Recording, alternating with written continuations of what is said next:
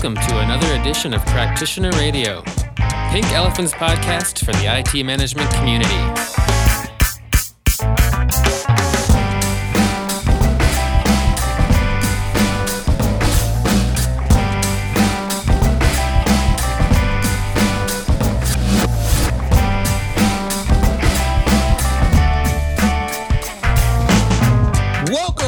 Practitioner Radio, Pink Elephants podcast for the IT management community, for the community, for any community, for all communities, virtual, digital, and everything else. This is episode number 35. Hey, it's Chris Dancy, and I'm here with my most articulate, and as I said last time, omnipresent co-host, Mr. Troy Dumoulin. Hey, Chris, how you doing today? Fine, Troy. Uh, so the listeners don't get to know this, but we always we always chat before we go on the air, and then it always like influences our our, our chat when we're on there because then we're like we have to remember that no one heard what we just said before we started recording. I know we kind of get into it before we get into it, you know. I know. I always say don't don't ruin the magic. Don't yes, you you do. don't All right, but we no, we haven't gone too far down the path yet, so let's let's rewind this a bit. I was like, Can we get some rewind? Uh, uh, uh, Ross, Ross, can you can we get some time machine backward travel sound? Perfect. We actually are going to do a couple things backward today, aren't we? In fact, this is opposite day. I'm excited because I get to interview you in your subject area expertise, and I, I don't know if the the listeners know this, but you've had a lot of practical experience as well in the world of service desk and support specifically. Yes, I, uh, I, I that's where my roots are. So from uh, 1992 until 1998, uh, I worked for a company called. Uh, we were, were known as med- med- medical manager. Then we were known as Healtheon, and then we changed our name to WebMD. And if you're from North America, or at least the United States, do you guys do you guys have WebMD, or do you even is that a site that's known of in Canada? Not really, but I have heard the brand. I, not, but I don't know explicitly. It's usually where most uh, people from the United States they'll go online and they look up their symptoms there, so they can go to the doctor and tell the doctor exactly what's wrong with them, so the doctor can negate any schooling he's had. Um, but we see that a lot in IT though. Um, so yeah, I was a I was a help desk person there. I started out uh, regular old help desk Joe, and ended up managing uh, a team of people. Uh, you know the, the the most amazing thing I learned from uh, uh, those years uh, in the earliest part of my career being on a help desk. Troy, do you know the most amazing thing I learned? What was the most amazing thing you learned? I cannot manage people. Well, that's kind of a critical success factor for service support, would you say? Yeah, I, I did was great with our customers. I was just I was terrible. I was a terrible boss, is what I'm saying. But you knew how to make it work for the customer, how to get them back, and how to get them back online. Yes. No, no, I was good there, but I learned something and I carried it through to this day. As uh, I have to really segment myself. I often tell people I, I'm I'm separated from folks for everyone's protection, including my own. Well, you know, this kind of comes in line with what we're talking about today because we're going to talk about self service, basically. All right. So, how to uh, do it yourselves, the DIY of the support world. Right. And I think as a primer, when, when I think about self service, because this was one of those things I was always very passionate about. And I think part of it was because I was, even though I was in IT in the late 80s and, and all through the 90s, I always liked to serve myself. You know, and back then we had, you know, the portals and forums and, and user use group, Usenet groups where you could ask questions and stuff. And to this day, you can Google my name and go to Google and look under groups and find posts from the 90s where I was trying to figure out Unix and uh, different types of Unix systems so I could support our customers in different problems they were having. But then somewhere, and I can only relate this to my own career, th- this whole idea of web self service or a portal of some sort came into play. And that was the, the idea that you could go to a portal uh, usually on your intranet. It wasn't even on the on the web. Remember those intranet days, Troy? Oh, yes. I mean, forum. I mean, before internet, there was bulletin boards. Yeah. I was in my, my first Commodore 64. I had a modem and I would actually get onto local bulletin boards and have uh, conversations with people in the virtual space, albeit, you know, within 100 kilometers or miles from where I live. But still, the idea of collaborating online it goes back quite a bit. And then we took this internet portal where customers could go and they could log their issues. And then as our tools became web enabled, right, we then put the portal out on the web. And then sometimes you needed a VPN to get into it, sometimes you didn't, but it was still self service. Um, but at the same time we did that, customers started also using other means of self service. So, not asking the person next to them or picking up the phone, but using web resources. But tell me, Chris, don't- what kind of person would actually use these portals? Because that's always been what I've always asked myself. What percentage of the total population, uh, what kind of person or geek do you have to be or not be to want to even use self service type activities? Because not everybody does. I don't think so. No, no, no. And I, part of the problem is, well, I'll answer the question. I won't talk about the problem. I think the percentage is very small. And and I think part of it is this mindset. You probably look at a lot of, you know, work that Pink has pioneered, talking about culture and behavior around the types of people who do use it. Because I think the, the portal and self-service itself, if we were being honest with ourselves as IT professionals on why we built it, it should just be one of multiple options because people want to have lots of choices. There are times when I will use a, a form-based portal to submit an issue. There are times when I just I just don't even want to be bothered. It's either too complicated, too many drop downs. If there's a phone number on top of the portal, like I'll just skip the portal and say, "Well, there's a phone number. I'll just call the number." Uh, if there's chat in the portal, sometimes I'll use the chat. Sometimes I'll even though I'll skip the chat and still use the portal. So I think we have to be cognizant that, that especially in 2013, that knowledge workers today are all sorts of connected and they want to be able to use portals and tools when and where they want to use them. Self-service though as a as a methodology, I mean, is is I think from a service management perspective, and you know, I have to lean on you here, you know, it, it was probably was created to help offset and augment and maybe hopefully create some bidirectional ownership in the support process. I mean, when you look back at ITIL, what, what are some of the earliest self-service mentions? So yeah, self-service been there has been there for a while, but something you said earlier in the response to the question I asked was only a small percentage, hmm. and I do believe that's true. There's a certain type of person, uh, myself included, who would prefer doing it themselves through because they're techie or they have that kind of you know goal orientedness. But the reality is, my experience is that very few people have the patience to kind of go through either FAQ online or a hmm. portal mm. or a forum post and response largely because a it's not fast enough. They want immediate response. This is, you know, this world of immediacy that drives us to want to talk to somebody and get our answers right away. The, you ask why, you know, what drove IT service management and self-service because it's been there for the longest time. You know, the reality is a lot of times what drove self-service was the wish to offload some of the capacity issues the service desk and frontline support was dealing with. Uh, they didn't, you know, they wanted to get passwords reset off their plate because that connotated about, you know, 40% of their workload. Um, their queues were overburdened. So can we, we offline some of the activity into self-service basically to not support the customer so much, but to drive down costs and to drive some of the, the heavy burden of support in their perspective into, you know, a do-it-yourself mode. So the thinking was the more I can put on these portals, the more uh, FAQs I can get written. Hmm. A certain percentage of people will go, a greater percentage of people will go if I do it well and I classify my data well. But in the essence, you know, it's for the most part always been in my perspective from a IT cost savings perspective versus a customer service. Now that's my view, and you might differ. No, I mean it's it's. I think in that tool vendors and practitioners and customers, and we all have some blame uh, when we look at this. I mean, as you were as you were speaking, I, I was realizing that you and I might even be defining self-service differently. Okay, we might be. See, there we go. So, how would you define self-service, Chris? Well, I, I was sitting there, was thinking about it because I was hearing you describe. it. I'm like, that's not what I'm talking about. So then I thought, well, maybe I better tell you what I'm talking about because this whole time up until now, I was talking about actually what people would call issue logging. Is whereas you describe self-service as someone being able to just look and find knowledge on their own. Yeah, mine's broader. Yeah, yours is much broader. And then you brought into the idea of automation and request management. So really, you know, you're looking at looking for knowledge and finding knowledge, logging issues, requesting things, automation, and then all the things that go with those different processes. I guess it's it's a many faceted tier. Uh, because of my background, because I then I went from working on a help desk to working at Front Range Solutions uh, and a product called Heat. And it wasn't even Front Range, then, it was called Bendata.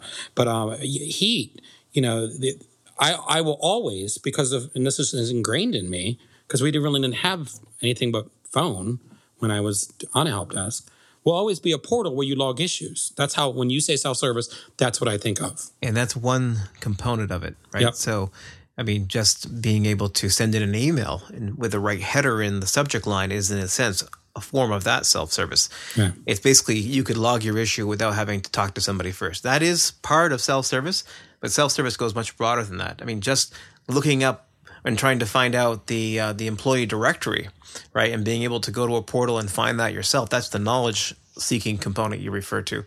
That's self service.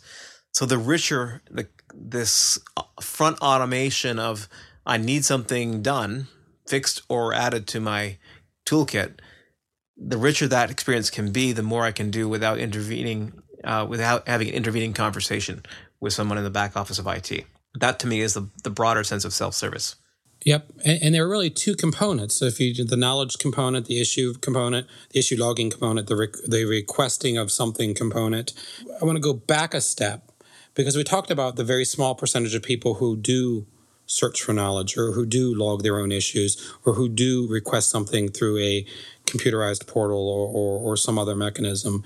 And and I think if we're looking forward at self-service, you know, and self-service of the future, what types of things do we really need to consider? Because that that percentage is small because of something again I think we're missing, and that's choice. Choice. This is key. I, I, I alluded to this earlier when I said sometimes I'll use chat if it's there. Sometimes I, I purposely won't, because servicing myself means giving me the tools and processes that allow me to augment my day so I might know I have a phone call in five minutes, which is going to make chat not possible, but make logging a form quick and easy. I might have, uh, I might be, I might receive an email as I'm requesting something and reply to it and, and skip the form to request something, therefore skipping all the great automation.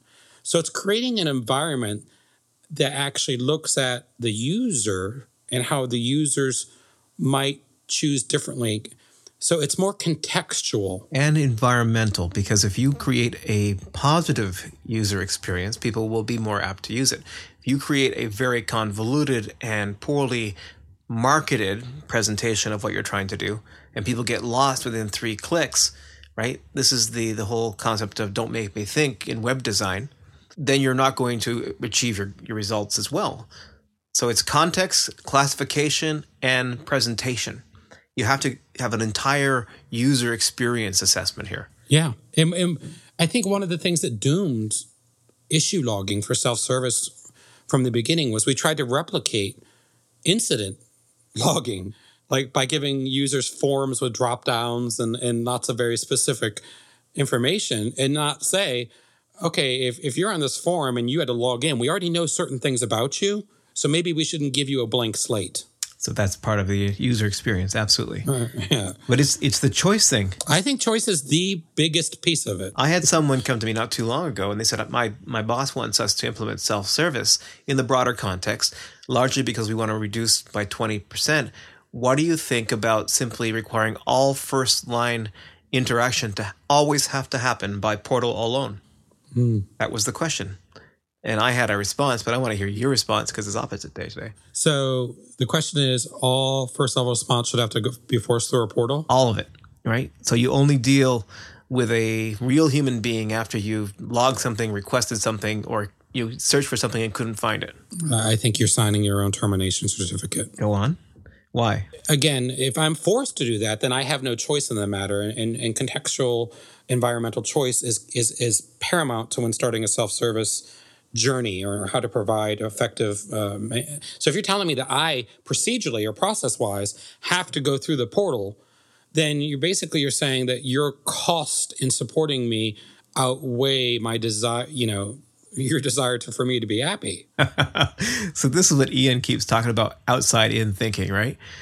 To to force somebody for the best interest of IT because I'm just too busy to deal with you as a you know frontline support type activity to always go through only one avenue for support or requests being online is basically getting it wrong. Who are we there to support? Who are we working for? Now, you see the same thing very frequently when you're dealing with software. Like, try to find the support number for half of the online services you use. Try to find a support number for your mobile carrier if I have a question about my bill, I actually have to Google Verizon customer support telephone number. If I tried to actually just go to their site, log in to my account, and find the phone number, not going to happen. No, it's more common, right, than than not. They make it hard to talk to people, and people wonder why then you know we want BYOD. Do you know why I want BYOD? I don't want to come in and show off my phone. I know that I I I know that I, I can get support anytime I need it because it's mine. There you go. I picked the applications. I paid from you know it's more than bringing your own. it's it's so much more than the BYOD de- debate. Even though I think it's not. It's just is is a self service debate. So Chris is the real driver for self service discussed with existing service. No, I I, I just I mean that's gosh, you this is reverse day. You sound just like me. Um, and I'm, I'm now I'm going to play safe and sound just like you. No, no, you don't play safe. You're actually you're more bold than anyone gives you credit for. But um, no, I I think there's two ways of looking at when someone does a, pulls a stunt. Right. So as an as a consumer, you know, I work for BMC right? So there's two ways, and I'm going to meet with our CIO next week and his executive team to talk about how IT can demonstrate value better can you imagine? they actually want to record it. Can you imagine seeing this, right? Uh, there's two ways you can look at me pulling a stunt. And a stunt would be me using a piece of software that's not approved. You can look at it as I'm trying to subvert the system and hurt the business because I don't understand fully the security concerns of using my own systems to get my job done. Or you can look at it as, hmm, if we believe he has the best interest of our company and our success at heart, and he's just trying to get his job done better, is there something we could learn? Right. You know, I, I always love it when we talk about service catalog because no one ever likes to talk about that pipeline discussion. You and I have when, with business relationship management and a lot of t- topics on service management or practitioner radio. But that pipeline is so important. How does that get filled? And, and more importantly, when we talk about continual service improvement, how? How if we're not what through a survey? Through, through physically talking to people? Who has time to talk to you? I mean i caller id i always say it's caller i don't right? If i see a number I, I, that enables me to block people right? It doesn't enable me to enables me to make choices. It augments me. So it's all it's all about choice. There's there are sometimes what i would prefer because of speed and you know access to go do it myself. Sometimes i need to speak to somebody you definitely need to offer the choice. In fact, sometimes I don't want to speak to people. It's it's too I don't want to sit in a queue to, to ask a five minute question or a 30 second request, right? Um, just put me to the, the self service and let it go. But that's a certain type of request or requirement. But if I'm hard down and I'm not being able to do my business, I don't want to use ticket logging for self service, mm. right? I only believe I believe self service should be um, I've got a curiosity that I want to scratch. I have a request for something that I don't need immediately.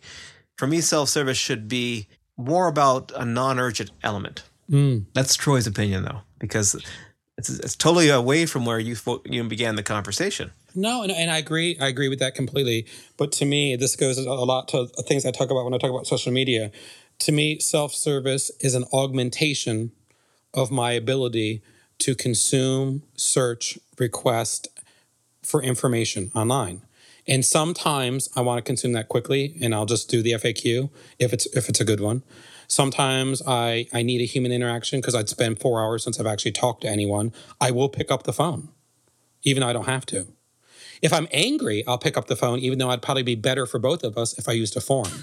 if you look at self service and, and how it's happening with social media, there's this almost this entitlement culture that's happening online, right? Which is tragic. Well, and it's also misleading sometimes because when you're not speaking to people who know or pretend they know what they're talking about, you can often get the wrong information. That's the challenge with doing Google uh, support and using the forums.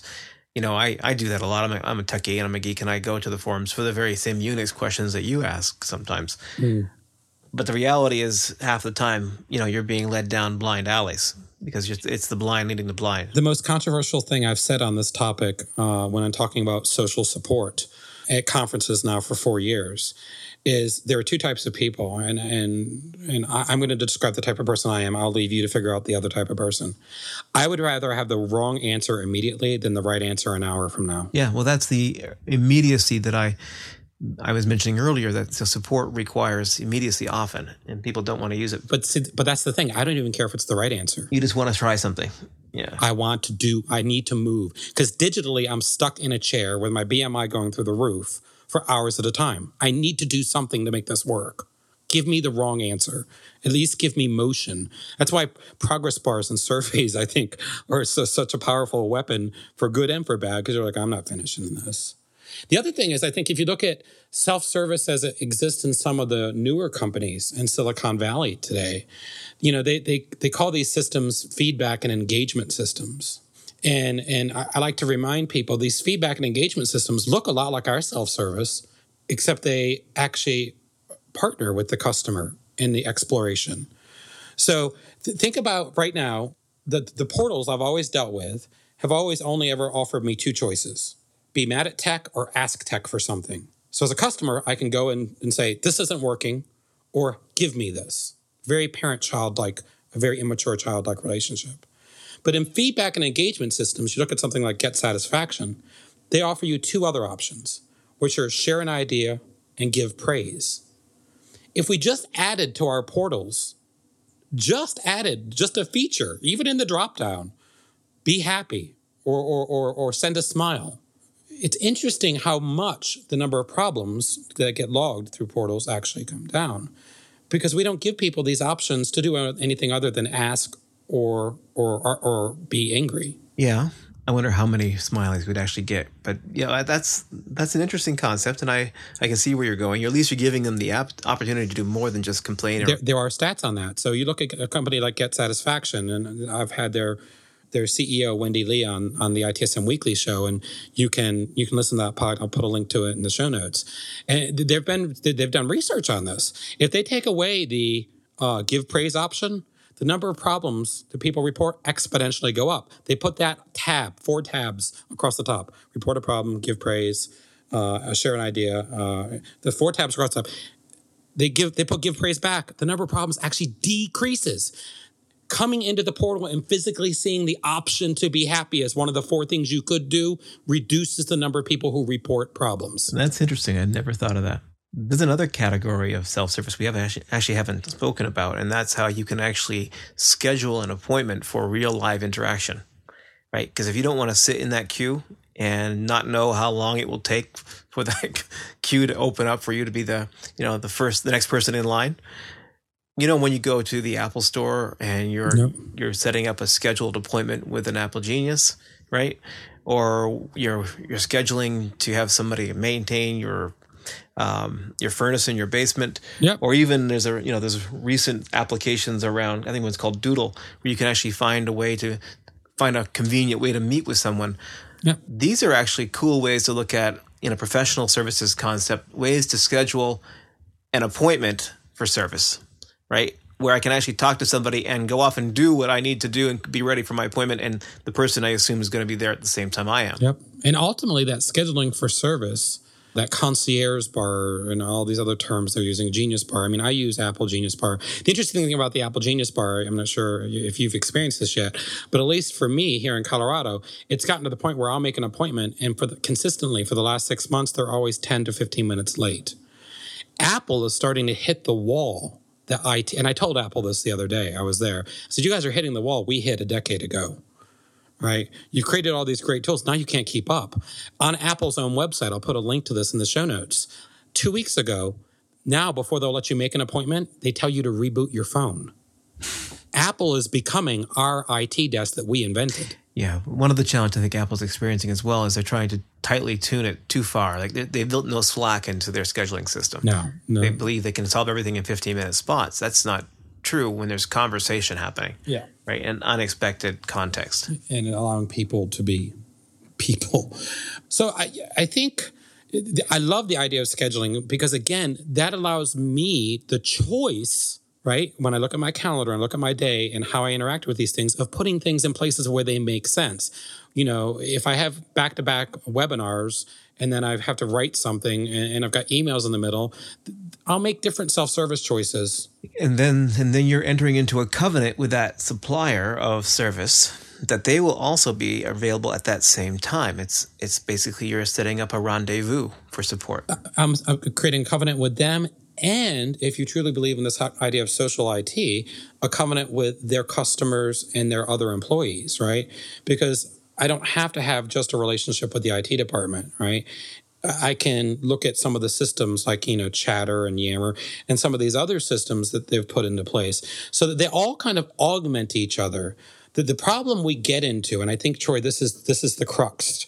This is the biggest problem we're facing as an industry right now is quantification right? Because everybody wants all these c- cool new things because they will help, but ultimately we, we're not going to put them in place until we're absolutely sure we can measure them. And a lot of these tools, the technology is there to measure it, but we just haven't figured it out yet. I, I, I sometimes joke around, and I said this on our last show we have godlike technology and wooden rulers. And if we just were to consider, sometimes, okay, let me give you an example. Sometimes, if I want to, uh, I use Foursquare a lot to check in to find out information about places, what what I should eat, what, you know, tips and tricks and that sort of thing. That's an extra step that I really shouldn't have to do. I mean, uh, the fact that I'm there, you know, I should be able to opt in my phone. Google has something called Google Now that uh, if I walk into a restaurant, it pushes me that restaurant's menu without me having to look anything up. The, the technology's there. We, we have to start to have an open and honest conversation of, well, what metrics really matter in these new self service paradigm shifts? Well, part of that metrics that matter is experience, right? Because what is self service supposed to do? To our earliest point in this call, it's supposed to give you a choice. It's supposed to augment your support experience, not be the only choice that you're given to enter the process, right? It's supposed to enhance. It's supposed to be about the customer, not about IT saving money. So let's go down that road. What are some experience measurements that people can use? Happy faces. I mean, that's what we do at our own conference, right? That's our, we have the happy face sheet. Big smile or right. frowning. What, what, what else do we measure at conferences? How many people leave early? From a session. Yeah, that's true. That's dropping out of the queue. Right. We have a lot of we have metrics. The problem I think as an industry is we don't say them out loud because we think everybody understands them. It wasn't until I was a speaker at a conference and I got to know some of the behind the scenes because I've spoken at conferences all around the globe now that I realized they keep track of how many people leave during your session as a metric, right? But what happens if we started keeping track of how many people came early? How many people were on time? How many people sat in the back of the room versus the front of the room? How many people asked questions? What was the out of the people who asked questions? What you know? What was the percentage? But but but no, you know, we don't we don't. To me, it's a failing because we don't want to say openly share these metrics, right? And it might be because we we can only measure so many things, right? And we tend to measure uh, the risk versus the the benefits, and the ones you gave were the those were the the compliment idea that you mentioned earlier, mm. the positive measures. So you know, you know, there's a there's a there's a whole practitioner radio. I think we should have at some point in the year just around metrics.next. hey, Chris, I get the opportunity to ask you what time it is because we're already there. Mm. You know what time it is? I think I do. It's Chris's Thunderbolt tip of the day. Wow, you did that amazing. So, when considering self service options, always put yourself in the seat and the role of the customer, understanding that their time, their environment, and their context will change the tools and processes that they select when using self service. Wow, that was profound. Well, Chris, boy, these 30 minutes do go fast. They go faster when you're on the other side, don't they? I love this. This opposite day is kind of cool. Yeah, we'll have to do opposite day once every six months. Although I have to admit, I like it better when I get to talk to you because I get to learn more. I like that. Put you on the hot seat. That's what I like to do. oh, man. I'm sitting here. It's weird because even my palms are sweating and I never sweat. My palms never sweat during practitioner radio. Chris, we'll see you in about two weeks. Take care. Thanks, Troy. See everyone in two weeks.